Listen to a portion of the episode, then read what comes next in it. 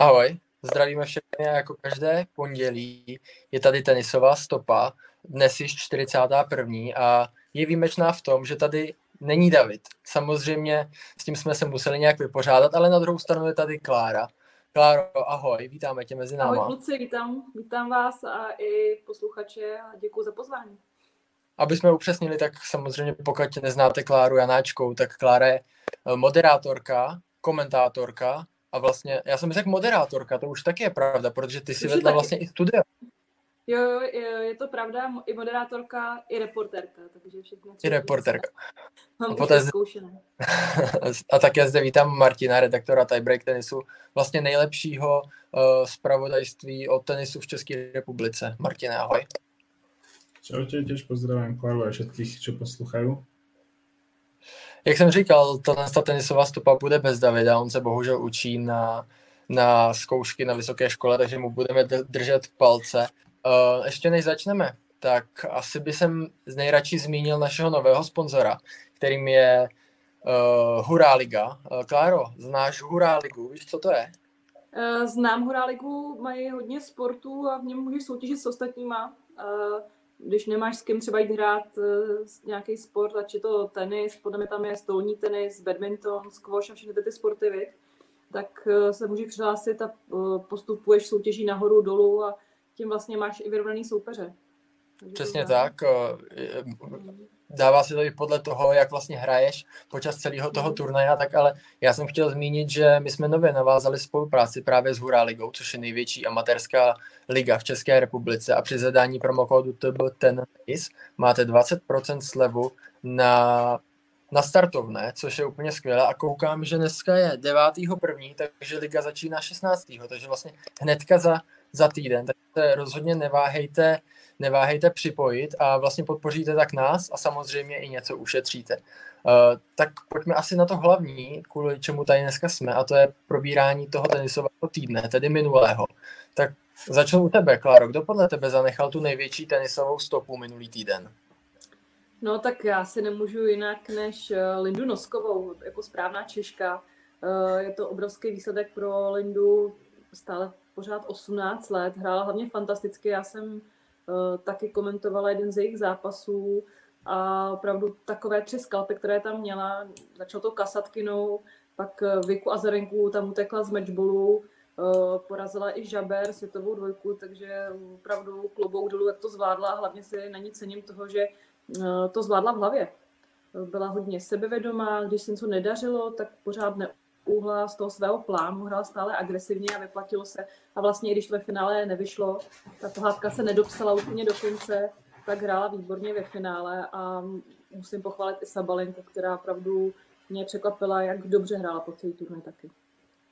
S tím rozhodně nelze než souhlasit. Martine, máš to stejně jako my dva s Klárou, nebo jsi tam viděl za ten uplynulý tenisový týden ještě někoho jiného? Tak myslím, že asi bez váhania tento týždeň všetci zvolíme Lindu, pretože naozaj jednak to bolo asi najväčšie prekvapenie, ktoré sme mohli vidieť, či už medzi tými mužmi alebo ženami. A celkovo proste jej hra, keď e, som pozeral nejaký zápas ešte minulý rok od nej, tak e, teraz mi prišla naozaj, že aj o triedu dve lepšia. E, proti tým top 10 hráčkam hrala naozaj skvelo a ako Klara vravela, tak nezľakla sa proste ani keď e, je treba odvrátiť matchball. Tuším, že ešte jeden odvracala v kvalifikácii úplne v prvom zápase, takže to jej možno tak pomohlo aj sa naštartovať. A mala naozaj skvelú sériu tých šiestich víťazstiev, tuším, že to dokopy dáva. A vo finále aj keď e, asi možno aj trochu chýbali sily, ale Sabalenka bola každopádne dosť suverénna tak e, myslím, že ten prvý titul čo skoro príde, ale celkovo sa mi okrem nej ešte veľmi páčili napríklad Taylor Fritz alebo Sebastian Korda taktiež. Určitě s tebou souhlasím, Sebastian Korda zaznamenal finále v Adelaide, e, o tom samozřejmě později, ale o tažení Novaka Djokoviče. Ale teď jsme u Lindy Noskové. Kláro, překvapila tě to, že vlastně zahrála takhle skvěle na tom turnaji, nebo jsi to očekávala? Mimochodem, eh, my máme podcast s Lindou Noskovou, takže rozhodně doporučuji poslechnout. A tam vlastně ona říkala, že vyhledává ty tvrdé povrchy a že se na to bude soustředit v té příští sezóně, takže dá se to očekávat, že, že tam probuje na těch tvrdých površích takhle dopředu.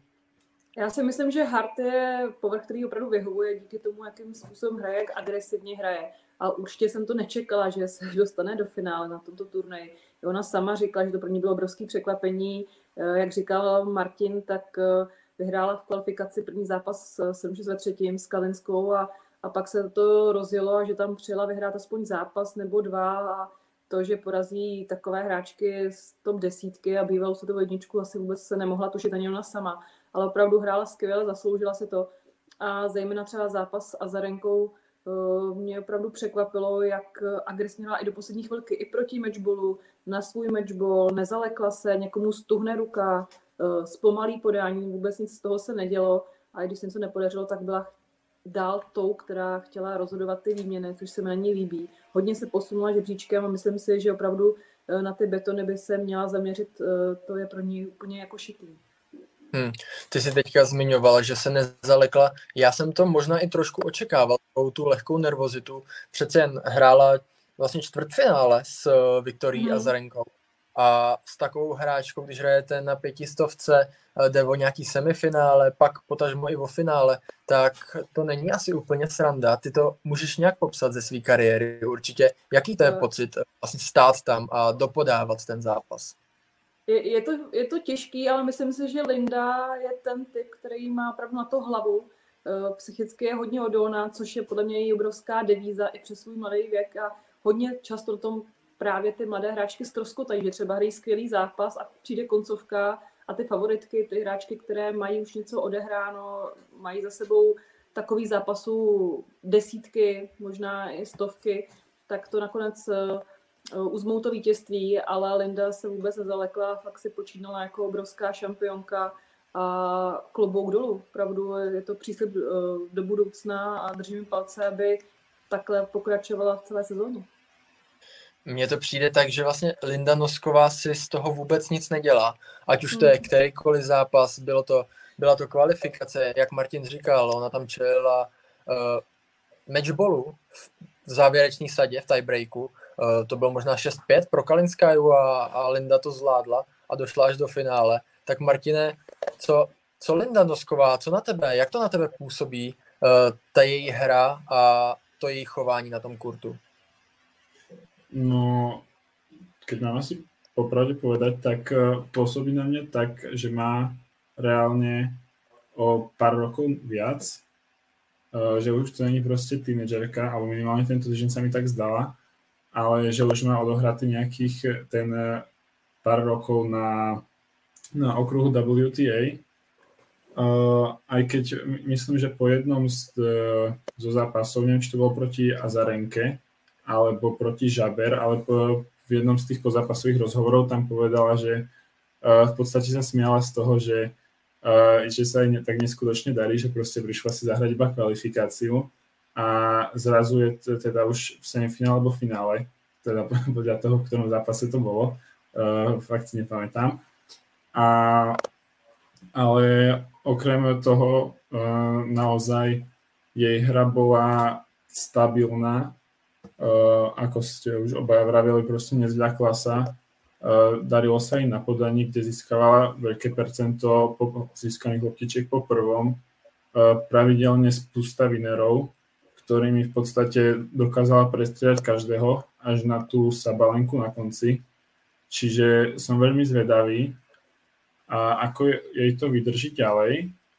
Uh, teraz tam uh, bude hrať asi kvalifikáciu na Australian Open, takže som zvedavý, ako sa ukáže tam. Dúfam, že uh, to prejde celé a ukáže sa aj v hlavnej súťaži. A tam by som jej kľudne dával aj nejaké šance na ďalší slušný výsledok. Ale asi až nepredbiehajme toľko predstavené na kvalifikácia, má tri zápasy a to nebude určitě ľahké ani pre rozbehnutú Lindu. Přesně tak, jak říkáš, ještě bych doplnil, že budeme rádi, pokud některý z diváků, kteří se na nás koukali, přidá nějaký komentář a bude tak s námi o tom tenise debatovat. Kláro, ty komentovala jenom Adelaide nebo i turnaj v Aucklandu?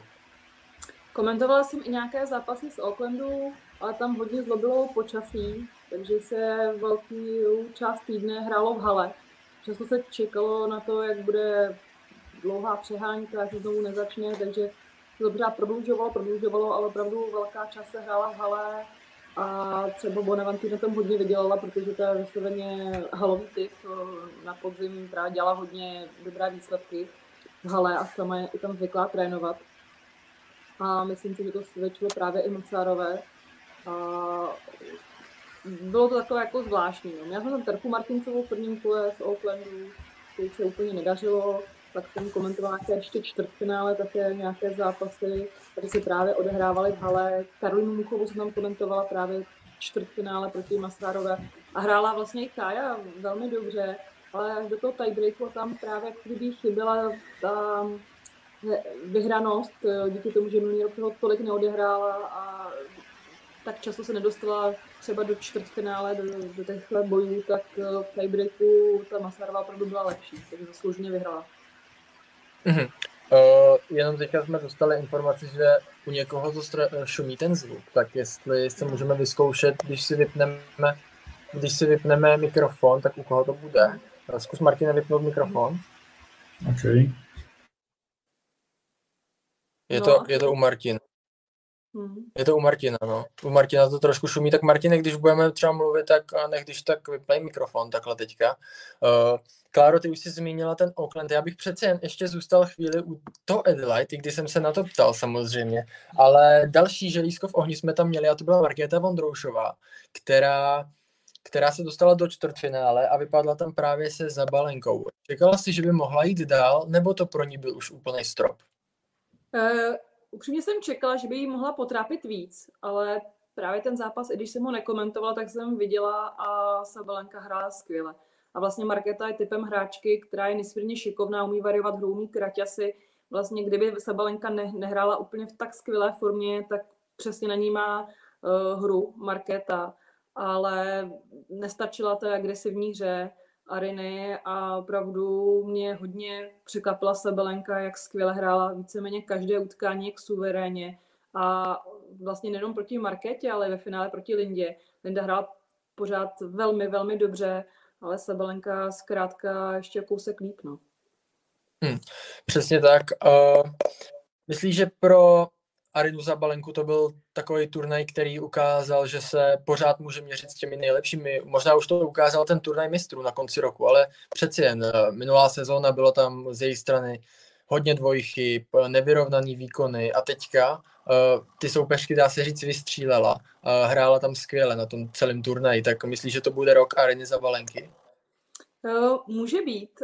A, je pravda, je, přesně jak říkáš, úplný opak. Loňská sezona začínala naprosto šíleně. Sabalenka v každém zápase nastřílela třeba 15, 20 i více dvojchyb.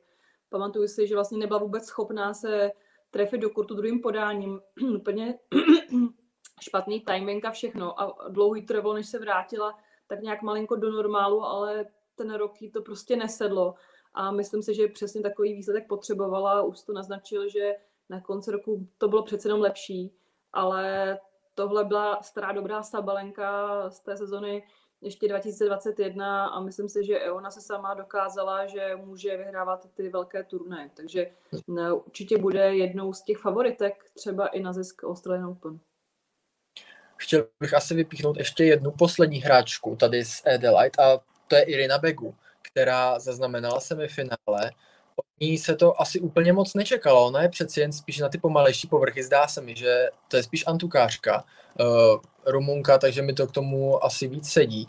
Ale tady, tady dokázala porazit Kudjermetovou, Ostapenko a Shelby Rogers. Takže to jsou tři, tři jména, kteří hrajou skvěle na tvrdém povrchu. Já jsem jí komentovala právě Begu uh, v zápase proti Ostapenko. Mám, mám pocit, že jí dělala Kanára, jestli dobře pamatuju, a možná uhrála dva, tři gemy Ostapenko. A nutno říct, že teda uh, nehrála vůbec dobře Ostapenko, ale neměla co hrát. A Begu opravdu hrála fantasticky. Výborně podávala, ona je vysoká hráčka, ale skvěle se pohybovala, využila svých předností a vlastně často z, toho, z té defenzivy přecházela do útoku a hrála opravdu velmi dobře. Vůbec jsem nečekala, že porazí Kudírňatovou, která do té doby byla dost suverénní v těch zápasech. Ale fakt se jí ten turnaj povedl a už minulý rok naznačovala, že forma jde nahoru a myslím si, že letos také asi nemůže, nebo je to typ hráčky, která by vyhrávala turnaje úplně, si myslím. Může něco vyhrát, ale spíš to bude ojedinělé, ale myslím si, že má na to, aby se dostávala do těch finálních fází, třeba do semifinále, čtvrtfinále na těch největších turnajích. Hmm. Martine, Klára zmínila, Klára nám zmínila teďka jednu hráčku. Eh, já jsem trošku zapomněl, která to byla, protože mě úplně vypadlo, co jsem chtěl říct, ale to nevadí vůbec. Eh, ty jsi, ty jsi o... mluvila o, o, o stopence a o... o... No, no, no, Ostapenka eh, hrála z Begu teďka jsem mluvil. Jo, z Begu. Uh, právě, právě Irina Begu mě osobně, jak už jsem říkal, strašně překvapila. Já nevím, nebo já jsem od ní úplně moc neočekával, protože, jak jsem říkal, Rogers, ona byla lucky, lucky loser, myslím, že šel by Rogers zrovna v tom turnaji, tak tam jsem si říkal, no tak to je sakra těžký první kolo. Uh, pak, když se, když se šlo dál, tak tam měla, tak tam měla, uh, uh, teď to hledám, Měla tam právě, právě tu Jelenu, Ostapenko možná. Právě ta Jelena Ostapenko a ty si zmínila Veroniku Kuděrmetovou. To jsem chtěl zmínit. Ten zajímavý zápas s Biankou Andrésku. Uh, to, bylo, to bylo docela zajímavý. Ona prohrávala s Biankou Andréskou už 4-0 v prvním setu. Vyhrála 6-4 a pak je to bylo 6-0 nebo 6-1, ne? Dokonce, ten, mm. ten druhý set. Takže co třeba říkáš na tohle, že na takovém vrcholovém vrcholovým tenise se stane tohle? No, uh, právě Andresku hrál s Muguruzou takhle, že, že Muguruza měla 6.052. Mám pocit, že měla 6.052 a otočila to. A, a vlastně pak se to otočilo tím ten dalším zápase. Je to, je to asi ne běžný, bych řekla, ale stává se to v ženském tenise. Bavila jsem se o tom vlastně i v jako s Mírou Bosákem, protože to stává u ženském tenise a ne tolik v chlapském. Tak přece jenom, když eh, na vás padne ta deka, tak je u ženské ženských, nebo v ženském tenise eh, to třeba ta holka nedopodává. Jo. U chlapa, když vedeš set 5-2, máš dva breaky, tak třeba jeden se ti nepovede, ale na podruhý to prostě na hardu jako dopodáváš z 95%, když jako jsi třeba nervózní, tak ti to podání pomůže. No a těch žen se jednou zlomí, najednou to 5-5 nervózní, prohraješ a pak přesně, jakmile to eh, spadne, že jsi měl vyhraný zápas, že už to měl být dávno konec, tak ten třetí se bývá dost často jednoznačný právě pro tvoji soupeřku, že už úplně v hlavě odejdeš. No.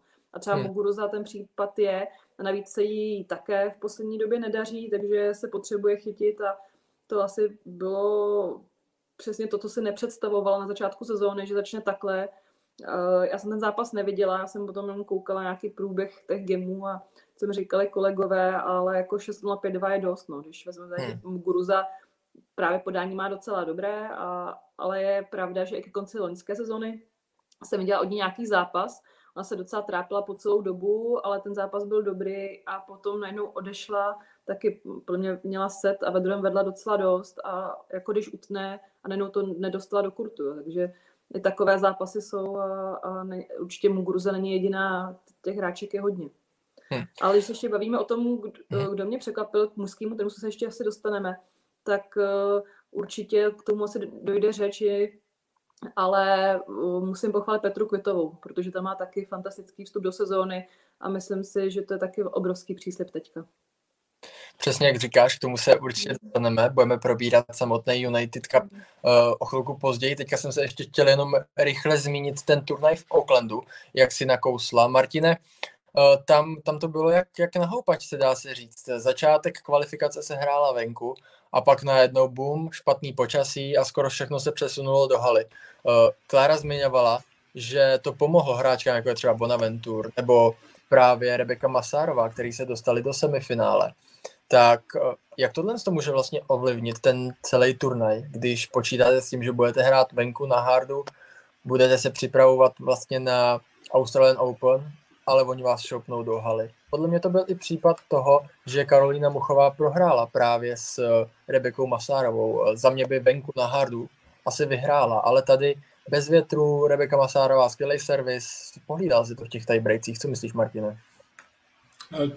Tiež si myslím, že tam môže byť ten problém presne, pretože Karolina Muchová sa mi zdala v prvých zápasoch, aj keď úplne na začiatku tam dostala scratch, ale proste zdala sa mi celku hernej pohode a mala tam naozaj slušný výkon za sebou, hlavne proti tej Ruse, kde, ktorý dal iba 5 gemov.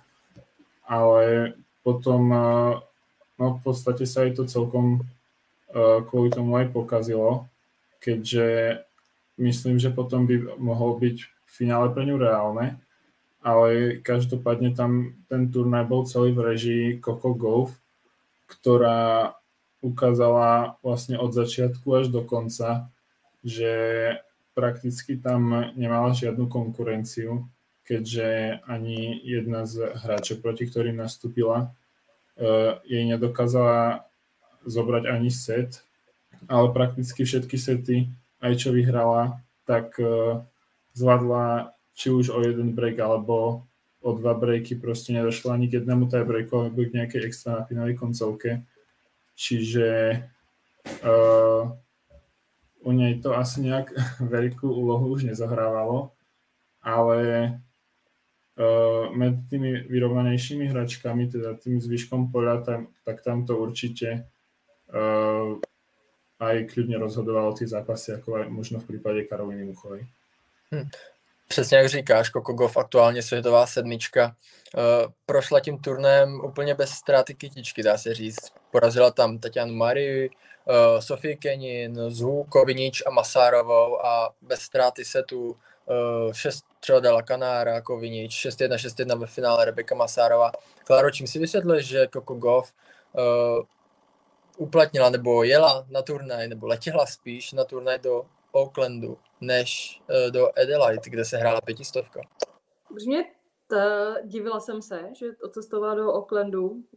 Ne, nevím důvod, ani jsem neviděla třeba nějaké tiskovky s ní, že se k tomu vyjadřovala, ale musím potvrdit slova Martina, že opravdu hrála dominantně.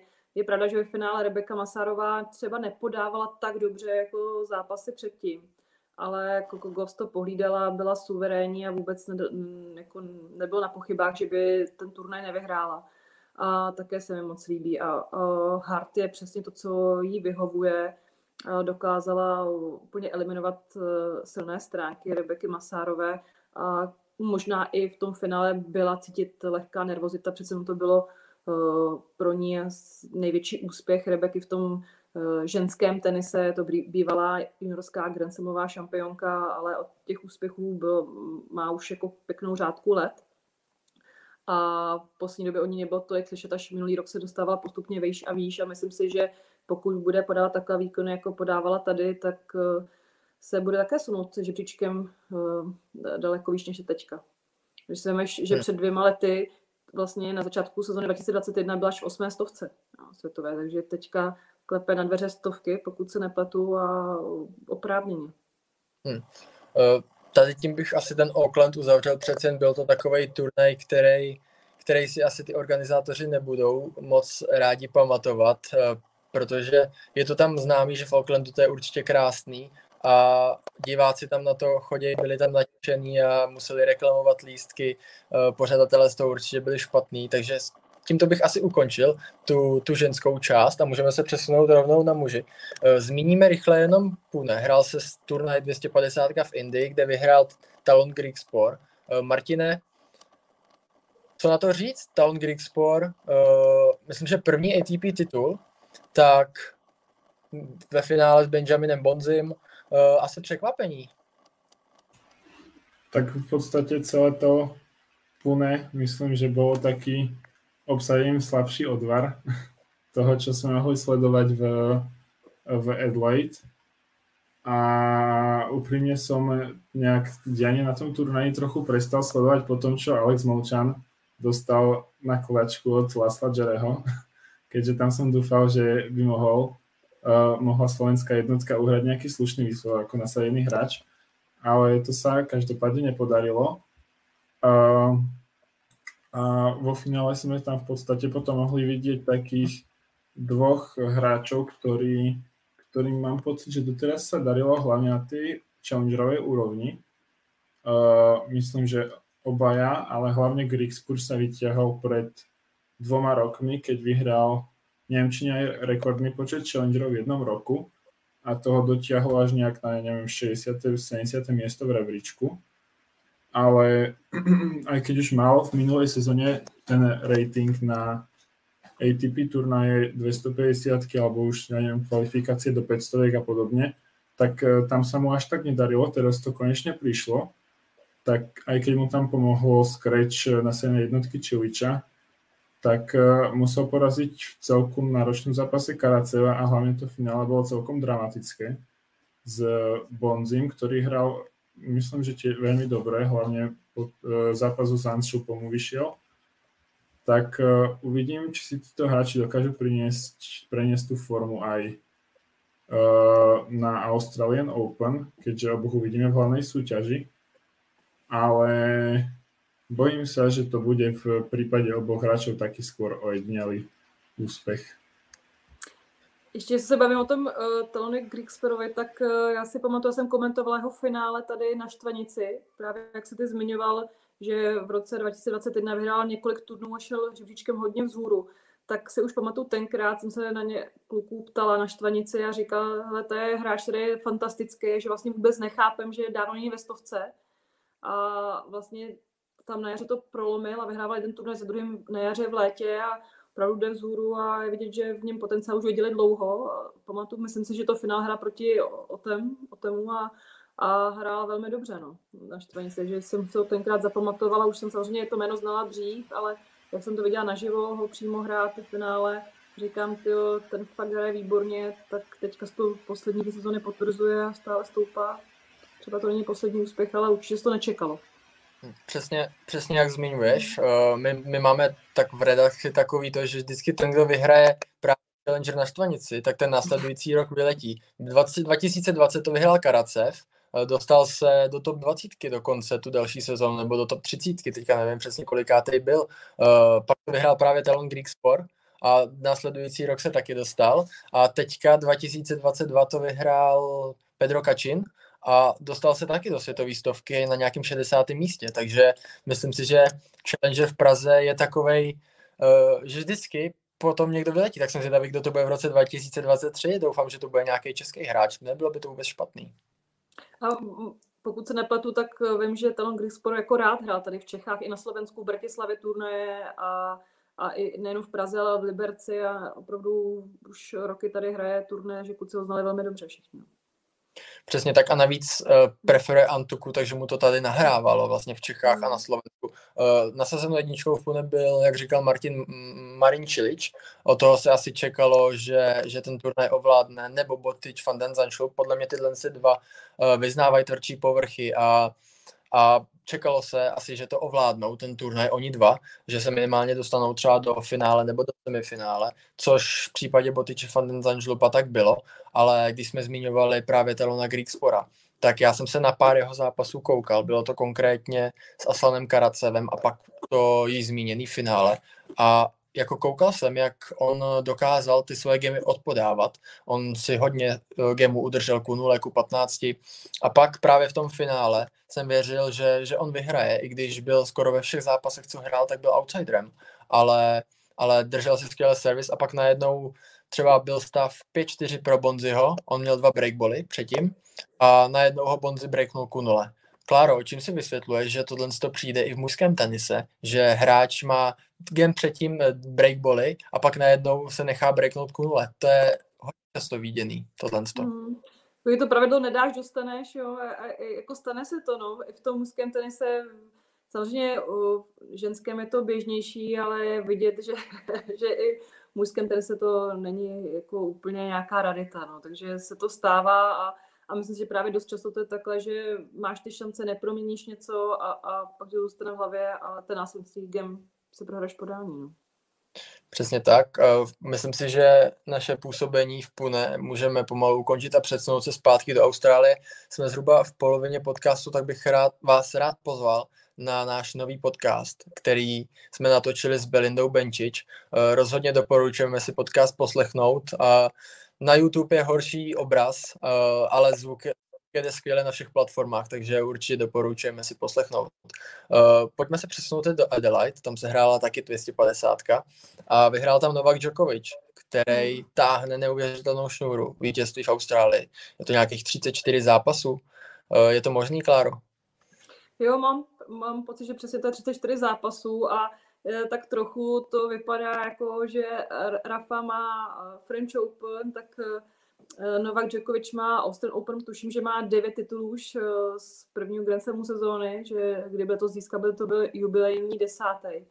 A i ty turny tam je vidět, že mu tam prostě svědčí. A i tady hrál strašně dobře a vlastně od čtvrtfinále měl samé těžké zápasy. Měl uh, Šapovalova, pokud se nepletu, ve čtvrtfinále.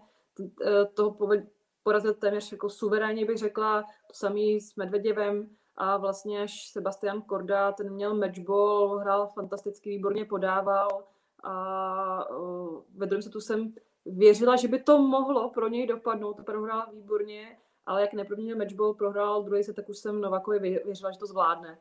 A ve prospěch jeho hrál ty zkušenosti a ukázal, že opravdu je nesmírně silný a že po tom roce loňském, kdy nemohl v Austrálii Eh, startovat, tak se to teďka užívá a bude favorit číslo jedna no, na zisk eh, Australian Open. Rozhodně. Martine, čekal si to i ty, že Novak Djokovic ovládne Adelaide? Uh, no, tak bol jednoznačne najväčším favoritom, uh, ale myslel som, že skôr také predčasné finále si zahrá s Medvedevom v tom originál semifinále turnajovom ale tam Rus mu v podstate vôbec nejak nestačil. A ani v jednom zo setov sa nedostali ani do nejakého tiebreaku alebo nejakej dramatickej koncovky, stále tam Djokovic si ukoristil break a už to dotiahol. A až do finále mu v podstate najväčšie problémy spôsobil Quentin Hallis, s ktorým hral až dva tiebreaky. A Djokovic po zápase aj myslím podotkol, že Francúz hral ako hráč top 10 tak e, som zvedavý, či mu to vydrží aj ďalej. A, a to finále bolo, myslím, že asi najlepšie možno, aké mohlo byť, keďže trvalo naozaj vyše 3 hodiny. E, Korda bol strašne blízko víťazstva, ako povedala už Klara, ale tam Djokovic mu to zatrhol tým e, takým náročnejším smečom. Ale inak to tomu finále myslím, že nič nechýbalo a, a ja som dúfal, že Korda to nejak dá, ale potom už keď som videl, jak Djokovic sa hlavne v tom tiebreaku druhého setu, jak už sa hecuje, tak už som si hovoril, že on, on to zasa proste otočí a, a že toto bude, Korda bude ďalší nešťastník, čo z ním proste skoro vyhratý zápas uh, prehra a takto tesne a po takom boji. No.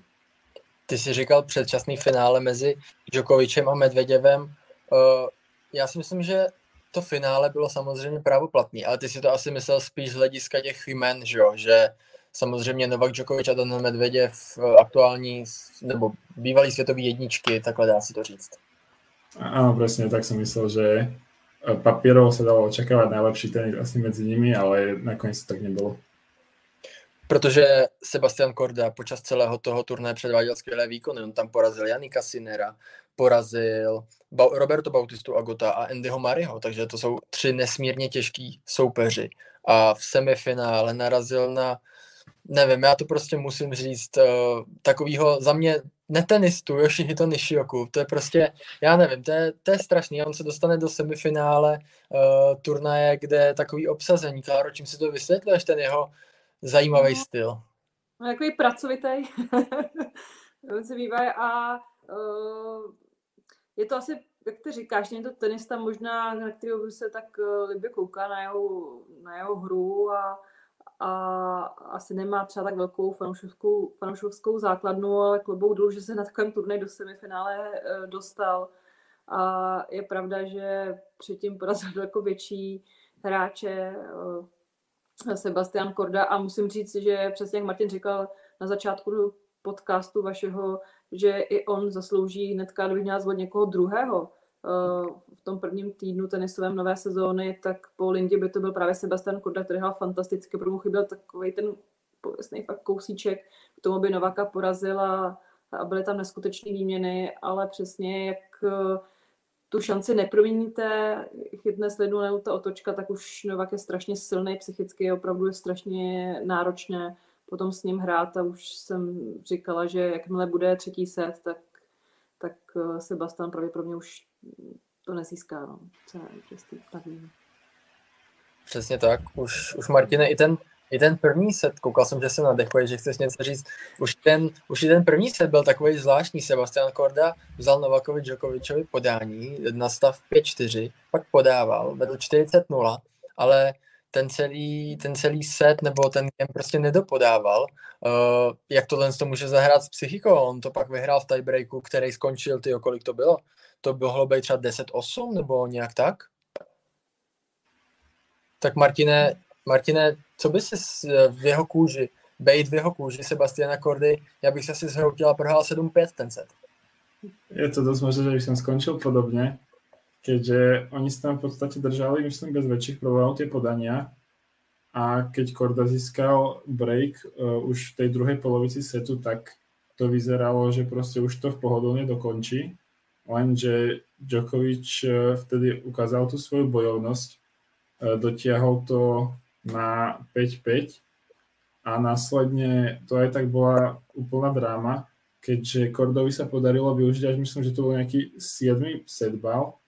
Djokovic ma si tiež vypracoval nejaké, neviem, či dva alebo nejak tak približne. A po zápase, či teda po sete, uh, myslím, že tak s krikom poslal svojho brata preč z kurtu, takže bolo to také celkom vypeté, asi na oboch stranách a mm, myslím, že to aj celkom Kordovi pomohlo, že, že Djokovic bol asi očividne v celku rozhodený, ale nakoniec sa aj tak dostal späť. Ale ešte okrem tej série som chcel vypichnúť, že v podstate uh, okrem tej na austrálskej pôde má aj 26 výher v rade nad Američanmi. Tak uh, viete, kto ho naposledy porazil z hráčov z USA? Kláro, nechám to, nechám to to. No, to, to nevím, takovou se se ráda poslechnu. To... Z, z, zajímavý, to já nevím, koho bych, koho bych mohl říct. Byl ještě v době třeba, nevím, Andy Roddick nebo někdo takový v jeho ne, době? To, to, to, to musí být poslední. On těch Američanů tam je hodně, on musí každý rok hrát několikrát proti nějakému Amíkovi. Když to mám, tak třeba tři, tři, čtyři Američany může získat za ten, za ten měsíc v Austrálii, třeba tři, nebo možná pět třeba Američanů, ono těch Američanů je hodně, no, to zase ne pět, tři to max, ne, ale, čtyři. ale jako řekla bych to, až takhle říkáš, že by to mohlo být uh, tak dva roky zpátky teda, třeba. Podle toho říkáš 26 Američanů v řadě porazil. Tak to už by tak dva roky zpátky, kdo ho mohl porazit s Američanů. Necháme se podat, Martine. Kto to byl a kde to bylo? tak už, už to ukončím. Bolo to ešte v roku 2016, keď mm, ho na Wimbledone porazil Sam Query, čo sám nečudujem, že ste netypli, lebo ja by som dal mm. možno nejakého Isnera.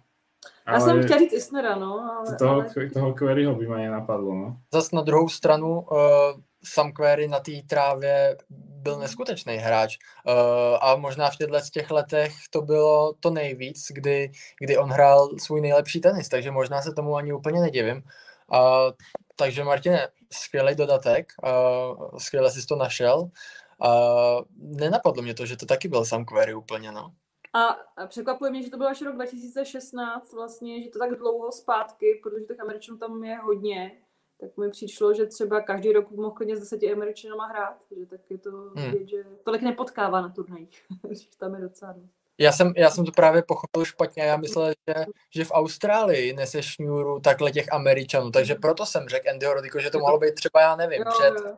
lety, jo, takže já jsem nevěděl, že to má být počas celý tý tour, takže to jsem řekl úplnou kravinu, ale to se vystřihne, takže v pohodě. A ne, to se nevystřihne, když to je živě. Uh, kdo, mě, kdo mě nemile překvapil na tom turnaji, tak byl Felix Auger aliasím. Uh, byl takovej zdá se mi, já jsem se na ten zápas koukal, teda koukal jsem na koncovku uh, toho tiebreaku v druhé sadě. Uh, byl takový znechucený na ten matchball, ale Popirina se neskutečně vyhodil, uh, i když podával na 6-6, mohl, mohl srovnat, tak uh, zdálo se mi, že tam nechce hrát už. Uh, je, je to možný, že hráč, který má uh, skvělou tu minulou sezónu, že ten začátek sezóny mu třeba může nějak ujet, nebo je to nějaká nesoustředěnost? Nevím, Kláro, co myslíš? Uh, tak určitě to není záruka, že když jsi hrál dobře loňskou sezónu, že musíš nutně hrát hnedka další, to, to by mohlo vyprávět uh, spoustě, nebo mohla vyprávět spousta tenistů i tenistek. Ale taky mi to překvapilo, no, na začátku, že mu to, že mu to nevyšlo a spíš, jak to říkáš, tím přístupem, tak jako uvidíme, co přinese první Grand Slam sezóny, no. Hmm. Ale může to být nekoncentrace a nejenom nějaký znechucení, ale přijde mi, že většinou, to je spíš výjimka na začátku sezóny, že většinou všichni se hrozně těší, jsou natěšení na ten úvod a že si chtějí zahrát po té pauze, takže se tomu trošku divím. Půjdeme na další téma, kterým je United Cup. Uh, to suverénně ovládla Amerika. Já jsem to trošku před tím celým United Cupem čekal, když jsem viděl ty nominace. Uh, možná jsem pochyboval, a už jsme se o tom bavili i minulou tenisovou stopu, a právě i s Belindou jsme se o tom bavili, kdy ona měla čerstvé zkušenosti z United Cupu. Uh, nevěděl jsem, jestli je lepší tam mít vyrovnanou sestavu, anebo ty dva hráči, jako měl třeba Řecko nebo Polsko, a vlastně oba se dostali až do semifinále, jak Řecko, tak Polsko. Tak Kláro, co myslíš, že je lepší? Uh, tak jako samozřejmě když se vezmeš Ameriku, tak ty říkáš Polsko, Řecko, ty mají dva špičkový hráče, když se z Ameriky, tak tam měli čtyři hráče taky jako a všichni čtyři byli špičkoví, se dá říct, protože 300 desítky a Tiafou je určitě ve 20, teďka nevím přesně jeho umístění, ale určitě ve 20, takže to opravdu bylo jako zvon, jo. a máš eh, Pegula, Keys na hardu a, a do toho Taylor Fritz, který jako opravdu klobou dolů, jak hrál, opravdu předváděl skvělé výkony a Pegula taky o to víc nás může těšit, že Petra Kvotá byla jediná, která ji porazila. Opravdu hrála fantasticky. A možná škoda, že rozhodně nejenom pro mě nebo pro tebe byla Amerika největším favoritem před začátkem United Cupu. Tak možná škoda, že se zranil Tomáš Machač, protože Petra vyhrála a, a tam byla možná nějaká šance ještě co nejvíce potrápit a dostat uh, třeba do mixáž a kdy, kdo ví, co by bylo, kdyby Tomáš se nezranil. Druhý set asi proti Tefovi získal. Je vidět, že teďka na turnaj se mu daří, prošel kvalifikací, že jo, v Adelaide teďka a uh, to, takže taky má dobrou formu na začátku a, a samozřejmě, když máš vyrovnanou sestavu, ještě k tomu máš tam nějakou vězu, tak je to úplně topový, ale, ale je pravda, že máš dva úplně maximálně skvělý hráče, tak uh, to taky přineslo své ovoce v semifinále ale potom vidí, že vlastně Šiontek uh, uhrál kolik? Tři, čtyři gemy proti Pegule. Hmm. Bylo to 6-2-6-2, myslím. Hmm. Takže pro mě bylo velké překvapení, a, ale Pegula opravdu padla akorát s Petrou a jinak všechno vyhrávala úplně suverénně. Hmm. A ještě Pojďme. teda, když jsme u toho United Cupu z toho ženského hlediska, tak mě asi nejvíc překvapila Martina Trevisan. Svým výkonem opravdu držela. Tam se to svůj tým jako v tom ženském podání a tam se čekalo hlavně, že, to potáhne Beretíny a, a, a chlapská část osazenstva a Martina Trevisan jim hodně pomohla. Přesně tak, to byl poslední účastník semifinále, jak si zmínila Itálii, takže tam byla Itálie, USA, pak eh, teda to Polsko a Řecko, ale ještě než se dostaneme k těm uh, k tomu finále a semifinále, tak pojďme si jenom probrat ten český tým. Ty už si zmiňovala, že Tomáš Macháč měl blízko k tomu porazit mm. France Tiafou a kdyby si lehce nezvrtnul kotník, naštěstí to nebylo nic vážného, tak by ho možná i udolal. Ono se mu daří takhle na té scéně, kdy reprezentuje Českou republiku a doufám, že mu to vydrží i teďka, jak si zmínila, že v Adelaide prošel kvalifikací, porazil tam uh, teďka v druhém kole Son, Kvo, Sonvu Kvona, uh, který se tam dostal jako lucky loser a najednou do něj, na něj narazí i v hlavní části soutěže, takže možná pro něj líp, že tam půjde s hlavou, že vyhrál nad ním a hmm. že by to mohlo tak a mohli by zapsat vlastně to, to druhý kolo, ale k tomu zápasu s Francisem Tiapoem. Pro něj strašná škoda, že se zranil, protože Oscara Oteho by podle mě taky porazil, což dokázal vlastně taky v Adelaide, kdy tam ho porazil v prvním kole kvalifikace. A jemu by se ty body do žebříčku náramně hodily, protože on hmm. odepsal 80 bodů, kdy vyhrál minulý rok Challenger v Traralgonu a teďka se neúčastnil žádného turné. A myslím si, že tam, jak se to udělovalo, minule nám to David vysvětloval, Martine, podle toho, jak byli ty hráči postavení.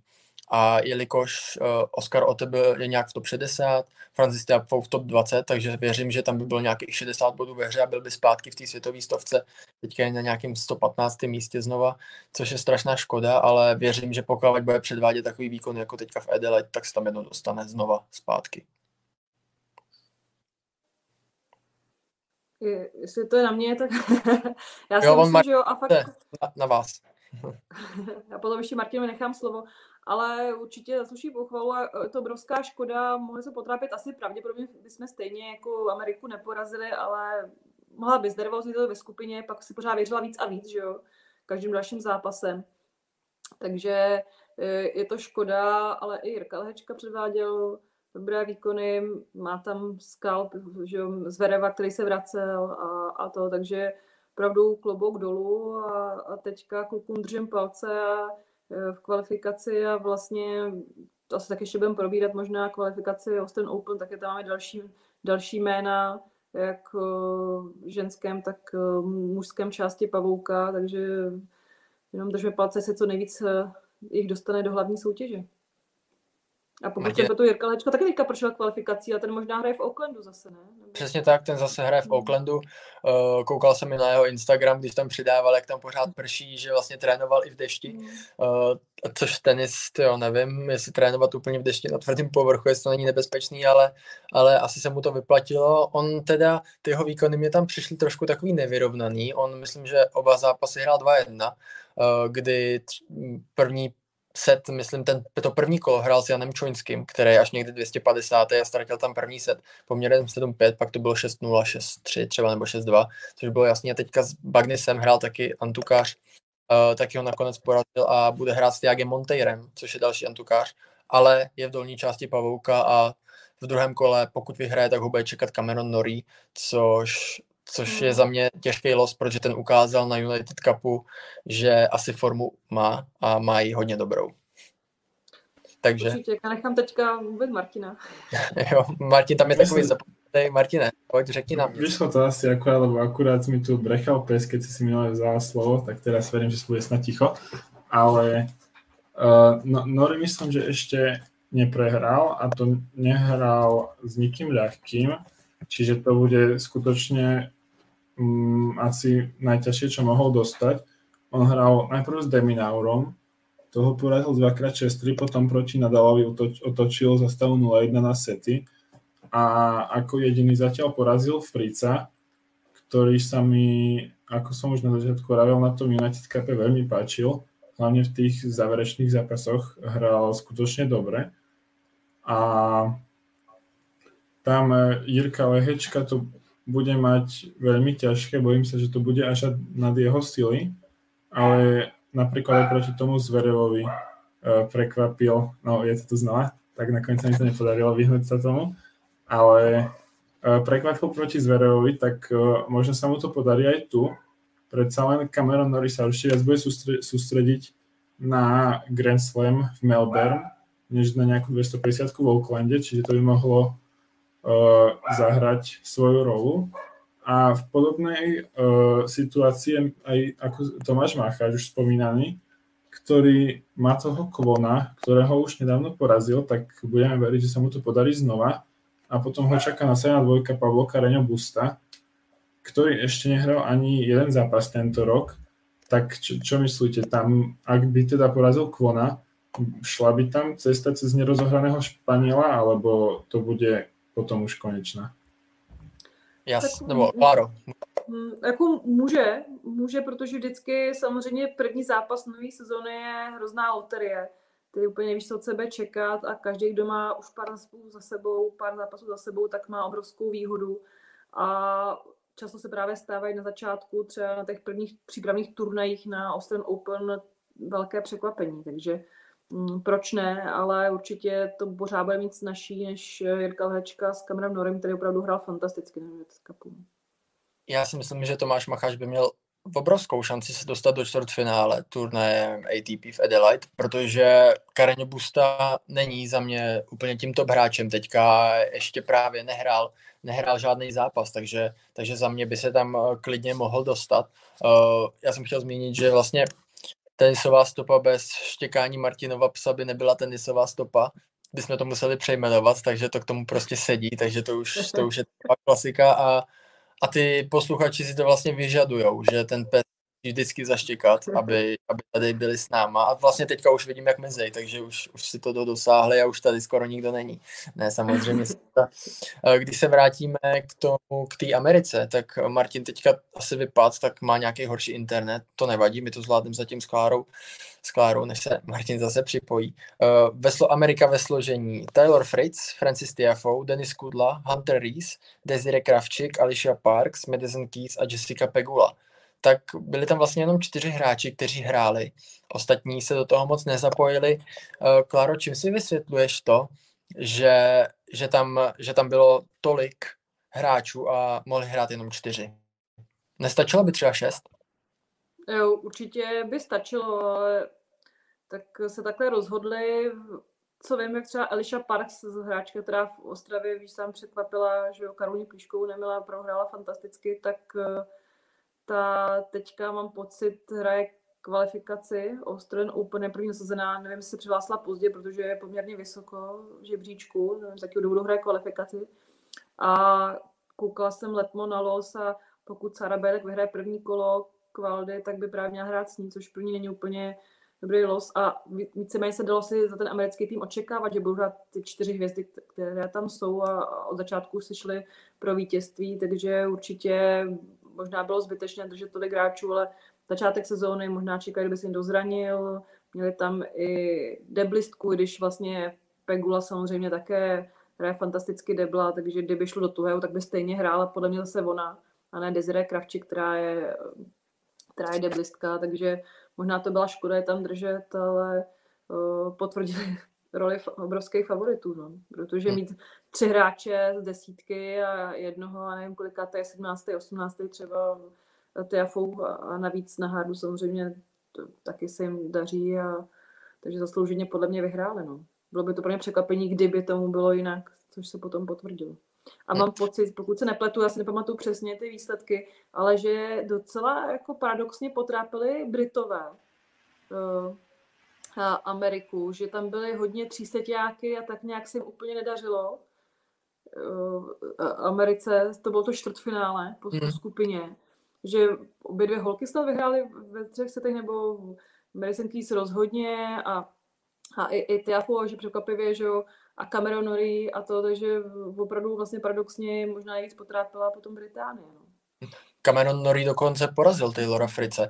No, uh, Cameron porazil Taylora Frice, Tiafu podle mě nakonec vyhrál po velkém boji. Vyhrál. Uh, to samý Madison, Madison Keys, a kdyby ty zápasy se prohrály, tak vlastně uh, to mohlo být ještě potom dramatický. No. Hm. Ale na druhou stranu ty Britky tam neměly nějak z Harriet Dart a Katie Swan Samozřejmě jsou to hráči, kteří se derou teďka trošku uh, kupředu. Bylo to na tvrdém povrchu, takže pro ně samozřejmě plus, ale na druhou stranu to nebyli hráči, kteří by asi třeba konkrétně Jessica Pegulu měli nějak uh, víc potrápit, ale potrápili.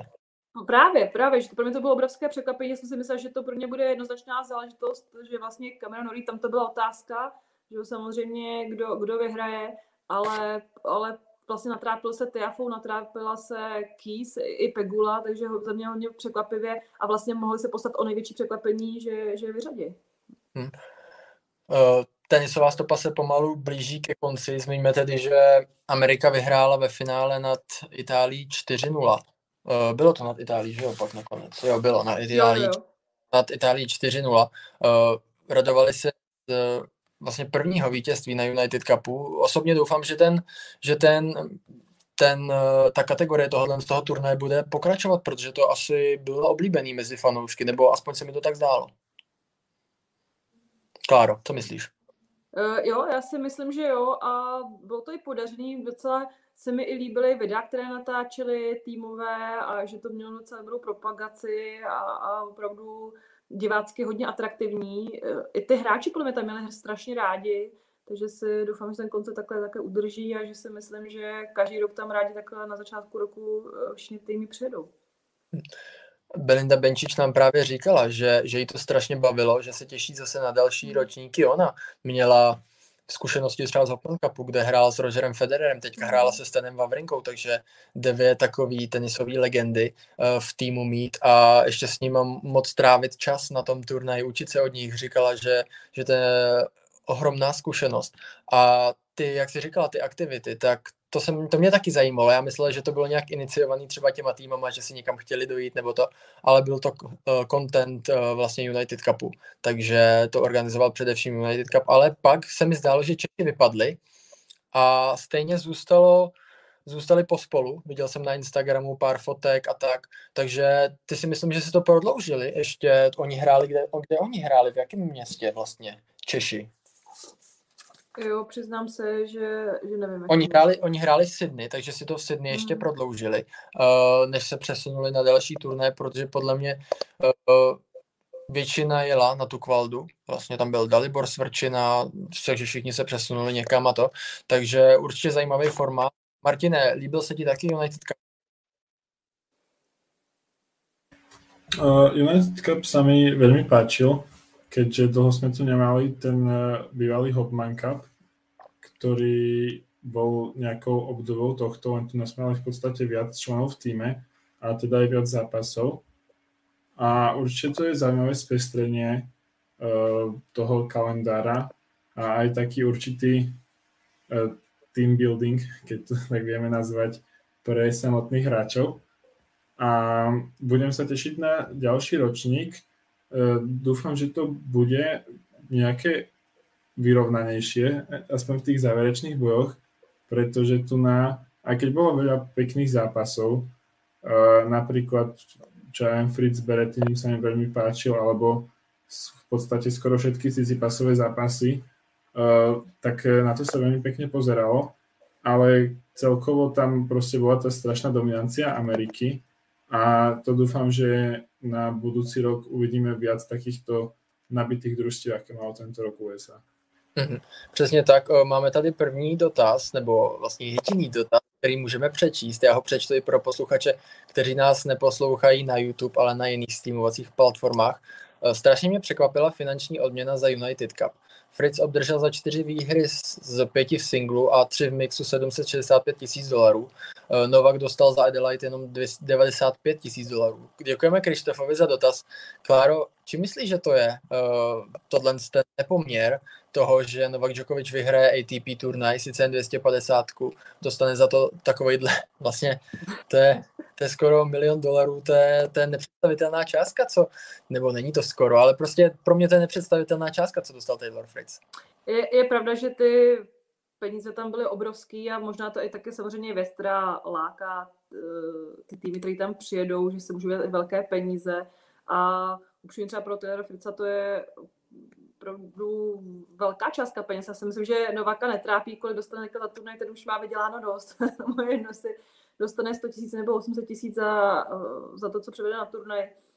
A vydělá si podle mě ještě víc na prvním Grand Slamu eh, než za United Cup, ale je pravda, že taky, když jsem se dozvěděla ty peníze, které tam jednotliví hráči dostanou, tak je to opravdu, opravdu hodně. No. Hmm.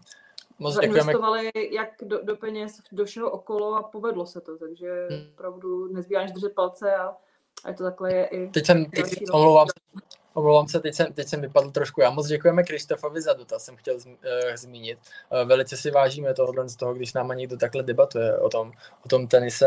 Uh, pojďme si jenom rychle, už se blížíme ke konci, připomenout kvalifikaci právě na jí zmíněný Australian Open. Uh, jsem slyšet v pohodě takhle teďka? Jo. Jo, super. Uh, pojďme si nejdříve zmínit ženy. Tam Linda Nosková bude hrát s Catherine Sebov, to je mladá kanaděnka, která vyletěla spíš až v, v druhém půlroce minulé sezóny.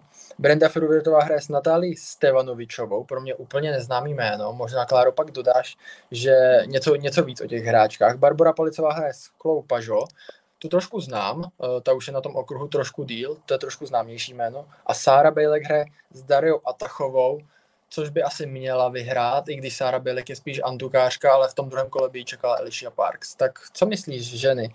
Linda Nosková by měla se kvalifikovat, jelikož, jak jsme říkali, je druhá nasazená. Měla velice blízko do hlavní soutěže. A zbytek, nevím, je to taková neznámá. Brenda Frubertová úplně nevím, jestli bude na tom tvrdém povrchu tak dominovat jako na ITFkách na Antuce. Bára Palicová, ta by mohla, ta má hru na tvrdý povrch, je taková agresivní, ale zase je to pro ní úplně první zkušenost z Australian Open. A Sára Bejlek, nevím, nevím. Uh, no, přiznám se, že Sára Bejlek uh, těžko říct, ale myslím si, že i na tom betonu má docela hru samozřejmě zejména antukářka, která se skvěle pohybuje, ale mohla by klidně, uh, ale nevím, si postoupit úplně do hlavní soutěže. Tam má potom tu Elišu Park, se bavili a to je podle mě těžké sousto na druhé kolo. Případně Lindě Noskové věřím, a samozřejmě bývá to je těžké. Po tom, co zahrajete skvělý výsledek na turnaji, tak hnedka se uh, psychicky dostat zpátky na to, že potřebujeme vyhrát kvalifikaci na Australian Open, takže jí budu držet palce. No, Brenda Fluvertová, tam je to otázka, přiznám se, že Srbku moc taky neznám. Jméno znám, ale nikdy jsem ji nekomentovala a e, neviděla naživo, takže Brandy je otázka úplně, konec sezóny taky neměla ideální loni a teďka začala taky tak nějak zázračně v Aucklandu a kam dostala kartu, takže uvidíme, ale myslím si, že tam nemusí být stresovaná něčím okolo. Možná byla v Aucklandu dost nervózní, mi přišlo a měla také těžký, protože Leila Fernandez hrála fantasticky, no a Barboře Palicové proti Chle pak taky klidně věřím, že může, ale nekoukala jsem dál, jaký má případně další los, ale vysloveně jí hraje na hard a je na cestě vzhůru, takže určitě budu rád, když nějaká hráčka třeba společně s Lindou ještě postoupí. Hm. Martine, jak to vidíš ty u těch žen? Myslíš, že má šanci jenom Linda Nosková, nebo by mohli doplnit i nějaké jiné hráčky? A konkrétně, která by to mohla být? Fúha, tak uh, pre mňa tam je viacero mien celku neznámych, čo sa týka superok uh, tých Češiek. Napríklad už tu spomínanú uh, A Sarabelek nejak vôbec nepoznám, tak e, nejak neviem objektívne si zhodnotiť podľa seba, že mm, ju tam mal na vrch. A, ale len tam je potom ťažké druhé kolo. Uh, no, neviem, budú to mať každopádne uh, v celku náročné všetci vrátane aj Lindy Noskovej, uh, ktorá však bude určite favoritkou, si myslím, v každom zápase, do ktorého teraz nastúpi a v tej kvalifikácii samozrejme. A pokiaľ si udrží úroveň, tak ona postupí. A ďalej neviem vôbec, koho by som mal doplniť teda. Hm. Či Barbara Palicová, ale říkám, tam těžko říct je první, pokud to... se nepletu, je to první Grand Slam ženské kategorie pro Barboru Palicovou, takže já, se, eh, to já jsem to že, se že já jsem zmiňoval, že to pro ní je úplně první zkušenost, jak s Australian Open, tak s Grand Slamem, ale u těch, u těch žen to je takový, že tam může prorazit asi kterákoliv hráčka. Viděli jsme to třeba u Emira Dukanu, takže vůbec by jsem se nedělal, kdyby nějaká hráčka z kvalifikace, samozřejmě to je teďka možná nereálný, ale to jsme si říkali i předtím, že by vyhrála třeba Australian Open nebo dostala se daleko. Ale jak u těch žen vlastně není, není žádná ta kategorie challengerů a jsou tam ty ITF, tak ty ty hráčky mně přijde, že oni tam obsahují strašné množství prostoru a o těch hráčkách se moc neví. Přitom u mužů jsou za ten týden třeba čtyři challengery, hrajou tam pořád i samý a ty se pak objeví v kvalifikaci na challenger. Pojďme konkrétně k mužům. Teda tam Vít Kopřiva bohužel prohrál s Dejnem Svínem. Uh, to byl ten australský talent, který tam startoval na divokou kartu a asi se nebylo čemu divit, protože Vít Kopřiva hrál taky první zápas, uh, předtím se odhlásil z kvalifikace v Pune, uh, nevím, co tam bylo úplně za problém, ale taky jsme s ním natáčeli podcast během svátku, takže doporučujeme poslechnout si podcast i s Vítem Kopřivou. Uh, Dalibor Svrčina porazil Paula Juba, z Velké Británie, další uh, mladý hráč. A Lukáš Rosol bude hrát, myslím, že dneska ráno nebo zítra ráno s Franciskem Pesárem, kterýho jsme mohli vidět na Next Gen ATP Finals. Tak myslíte si, že některý, nebo Klaro konkrétně ty, myslíš si, že některý z kluků, mužů může postoupit do hlavní soutěže? No, tak si pokud někdo, tak spíš bych věřila Lukášovi Rosolovi, no, že, že by to mohl že by to mohl zvládnout. Také tam rád hraje, takže tomu by to mohlo klapnout. Kopřiva už prohrál a Delibor Srčina to bude mít hodně těžké, ale první kolo už má za sebou, tak nic není nemožné, ale kdybych mě, si měla jako z té trojice vybrat, tak to bude asi Lukáš Rosol. Já jsem, já jsem chtěl taky typovat Lukáše Rosola, ani ne proto třeba kvůli tomu žebříčkovému postavení, ale protože hraje v prvním kole s Antukářem, kterým Fran- Francisco Pesaro jednoznačně je. Uh, v druhém kole by ho čekal jeden z dvojice Vu a Belucci. Vu taky takový neznámý jméno Australan, uh, ale nebo myslím, že to je Australan, možná, možná on má takový australský Taipei, něco takového, že, že to má takový mixlí a pak Matea Belucci, který vyletěl minulou sezónu a pak by ho čekal buď Dardery, uh, buď Dardery nebo právě Sviny, který porazil Víta Kopř. Takže Lukáš Rosel má hodně, hodně hratelnou uh, tu jeho část, toho pavouka, takže asi jo. A ještě jsem si našel, že pokud Dalibor Svrčina vyhraje příští kolo s Nikolasem Kikerem, bude hrát, tak by hrál jedním ze čtveřice Zapiery, Rodriguez Taverna, Reedy a Van Riedhoven, takže to je těžká, těžká mm kvot, jak se říká, uh, především ten Reedy s Fine Reidhovenem, ty hrajou sice spolu, ale oba dva vyletěli minulou sezónu. Reedy vyhrál dva challengerové tituly, myslím uh, na konci roku Van Reidhoven vyhrál v Hertogenboši na trávě ATPčko, takže tam to bude mít těžký a navíc Dalibor Svrčina není úplně ten hráč na ten tvrdý povrch. Martine, co myslíš? Abys nám taky něco na konec podcastu ještě řekl. Tak uh, ja by som klidne veril tomu Svrčinovi, ale hlavne ten Reedy ma tam dosť nepokojuje, keďže on, on, že on minulý rok vyletel, ale aj teraz má za svoj už úspešný, úspešný challenger v, Can, v Canberre, kde došiel do finále a porazil tam napríklad uh, Gastona Brodyho Štrufa, prehral s Fučovičom, čiže ten očividne formu má a podľa mňa aj porazí toho Reidhovena. Uh, Svrčina, myslím, že s Kikerom by to mal zvládnuť, ale potom uh, proti tomu, no v tom finálovom kole, neviem, neviem. A asi budem s vami súhlasiť, že proste uh, žreb má priateľnejšie určite Rosol, takže tá šanca bude väčšia pre neho, ale podľa mňa by som to nevidel tak či- čierne ani pre Svrčinu, ale do, obávam sa toho Švajčiara, no. Přesně tak, uvidíme. Škoda, že v kvalifikaci ještě nestartuje Jirka Veselý, který by startoval v kvalifikaci. Nebo on by možná říkal, že bude taky v podcastu, říkal, že bude využívat ten chráněný žebříček, takže on by možná byl i v té hlavní soutěži Australian Open, ale nevím, jak to úplně je. Nicméně tenisová stopa se pomalu, ale jistě blíží ke svému konci. Hodina 10, to jsme to zase dneska strašně natáhli. Jsme si říkali, že budeme maximálně 50 minut, ale dneska toho bylo tak moc a tak jsme se rozpovídali, že to ani kratší dobu nešlo, Kláro. Je to tak, začátek sezóny nové, takže se to musí všechno pořádně probrat a myslím si, že bychom klidně ještě mohli hovořit další půl hodinu. tak témat já si, hodně. Já si myslím, že taky, ani jsme moc nezmínili ty turné příštího týdne ale tak to zase rozebereme příště, až budou dohraný. Uh, ještě bych tedy zmínil, že partnerem uh, tenisové stopy a podcastu uh, Tiebreak tenisu je největší amatérská liga v České republice Hurá liga a když zadáte kód TB Tenis, tak získáte 20 na startovné, což se vyplatí rozhodně. Kláro, moc děkujeme, že jsi tu s náma byla, když tady nebyl David a zase tě tady rádi uvidíme. Děkuji moc za pozvání a zase ráda přijdu. Díky kluci.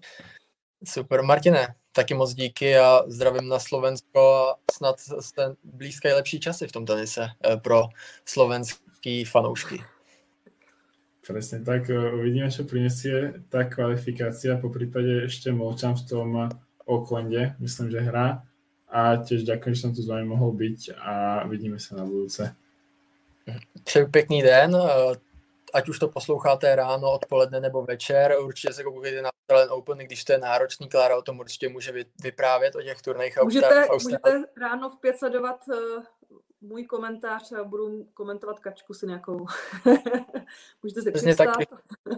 Takže Klára jde za 9 hodin do práce a za 8 hodin bude stávat, takže ještě jednou děkujeme, že jsi udělala čas a loučíme se tedy s vámi a budeme se těšit zase příští týden, ať už tady uh, live nebo poté se záznamu naslyšenou.